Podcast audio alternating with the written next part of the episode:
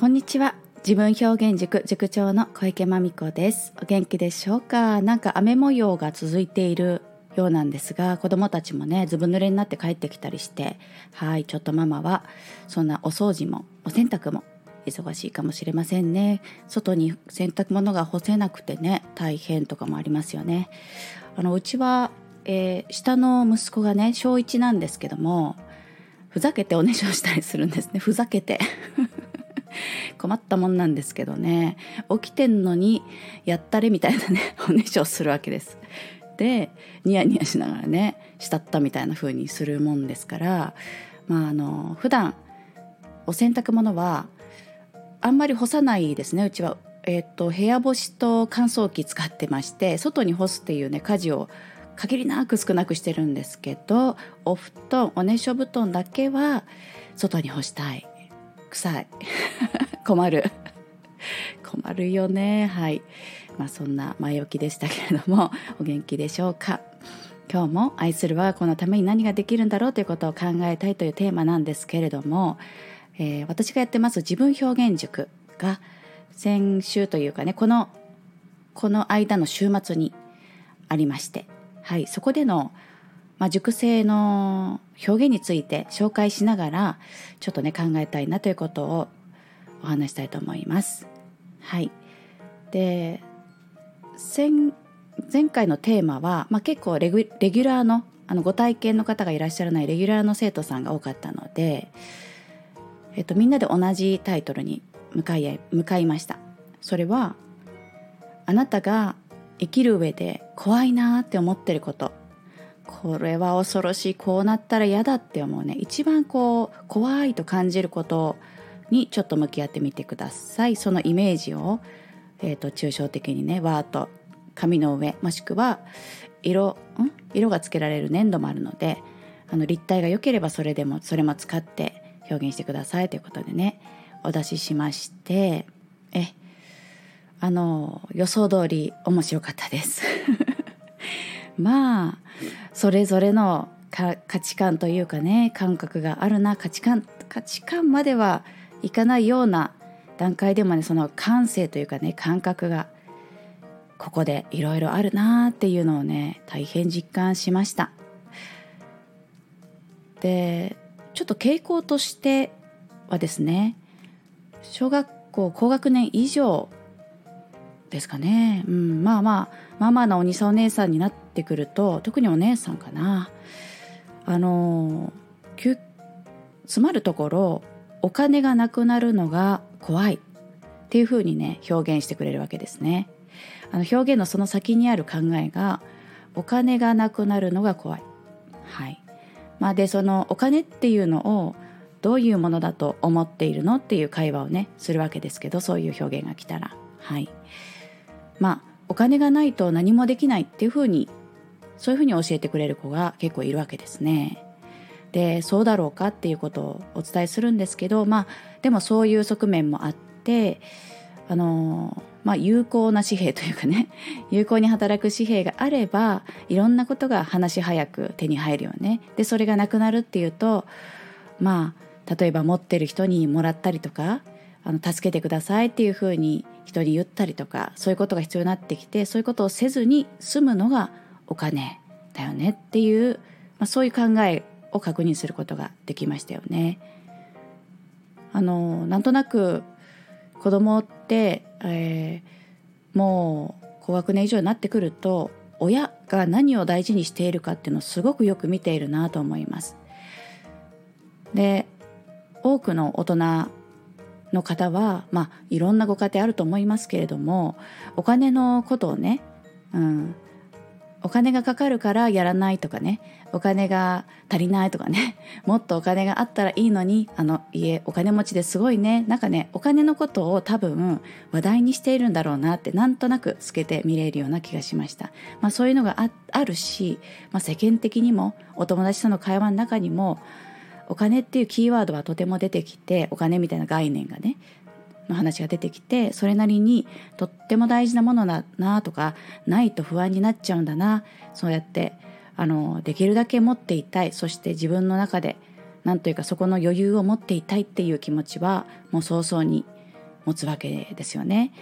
ですから、まあ、お金に対しての考え方だとか、お金ってなんだろうね、どうやったら増えるんだろうねもそうですけど、なんだろうね、お金っていうのは、まあ、私は概念だと思ってるんですけど、その、そのお金っていう概念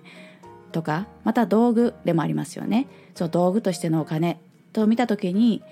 あのなぜお金を大事にするのかとか、増やしたいと思ったりするのか、ないと怖いのかっていうことに、まあ、しつこいぐらい向き合って、えーと、向き合うに値するようなテーマだなってつくづく思いました。はい。まあちょうどですね、最後ちょっと宣伝みたいになっちゃうんですけども、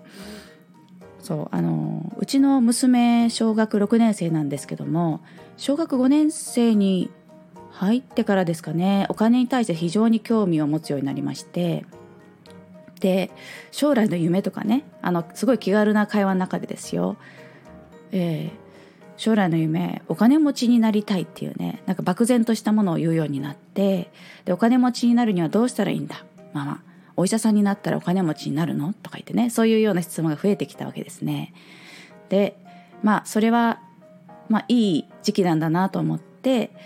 えー、私と一緒にお金についていろいろと教えてくださる、あの子供親子で学ぶお金の教室みたいなものあれば、まあ、それこそキングコングの西野さんのね、夢とお金っていう本が出ましたけど、あの彼はもっと前から親子で学ぶお金のレクチャーみたいなものもね、オンラインでやってまして、まあ、そういったものにふたりで出たり、あとはちょっと変わった取り組みというか、我が家オリジナルの取り組みとして、あのひゃくにんの大人の方にお金についてインタビューしてみたら、もうママやパパのお話だけ聞いてるでは情報として少なすぎるでしょうと。でそしてあのやっぱりこう知ってる人から本当の生声で直接伝えられたことって、なるほどな、その人が本当に思っていることのそのいちに触れられるわけですから、いろんな書物だとかウェブに転がっていることとはまた違ったあの情報になるんじゃないっていう風で、うん、えっとひゃくにんインタビューというのをさせていただきまして、でこれね、かなりひゃくにんの大人の方にそのインタビューに応じていただくのにね、かなり時間がかかっちゃいまして、本当はもう正午のね、夏休みで終わる予定が正午のその冬休みまでかかって、やっとインタビューが終わって、でそれで、えっと、ちょうどねプレゼンみたいな感じで、その勉強とかいろんな考察とかも経て、彼女なりに一旦答えを出すというかね、彼女としての結論を出すみたいなことを、まあ、週末使ってコツコツとやってまいりまして、ついに形になりそうでしてはい、えっとね、ろくがつのにじゅうごにちの夜の時間帯にね、さんじゅっぷんかん Zoom でプレゼンテーションというのをね行いたいと思います。でもしよかったら、あのこれひゃくにんの大人の方、お忙しい中ね、うちの娘とじゅっぷんにじゅっぷんのね会話をしてくださったわけです、 Zoom で。はい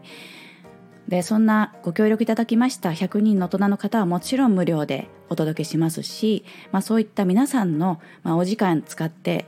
いただいて、でそれを彼女なりにいろんな講座とかも出てね、考察をしたその小ろくの子供の視点でのプレゼンテーション、まあ、魂こもっておりまして、まあ、できれば彼女としては少し、うん、とお代金いただいて、その学習したことを発表していきたい、そして考察も発表していきたいということでしたので、ちょっとねあのワンコイン的なものをいただいて、ご希望の方にはその Zoom の発表会見ていただける形にしようかなと思っております。はい、でそんなご案内も私の公式 ライン からお届けしてまいりますので、よかったら、えー、とそこら辺興味があるよということで お, お声かけいただきましたら、はい、あの申し込みページだとかね、ご案内でき次第ご案内させていただきます、まあ、タイトルはね、私の夢とお金なんかちょっと西野さんの本なぞってないみたいな、いやこっちが先につけたんですよ実はねだいぶ前から決まってたんですけど、その後に本が出ちゃったっていうねまるであの本をなぞってるなんか発表会なんじゃないかと思いきや、 そ, そうではなくてですね、はい、彼女なりにつけたタイトルです。私の夢とお金っていうことですね。よかったらあの聞きに来てくださいということで、今日は終わっていきます。あなたの怖いものって何ですか？よかったら教えてくださいね。ではまた。お耳にかかるまでお元気でお過ごしください。今日もスポンサー様をお読みします。はい、人と人との架け橋になる株式会社 エルエムシー 様、そしてすべては美味しいご飯時間のためにファームトゥーテーブル水波オーガニックファーム様のご提供でお届けしました。大木社長、ともちゃん、今日もありがとうございました。ではまた明日までお元気でいてください。ありがとうございました。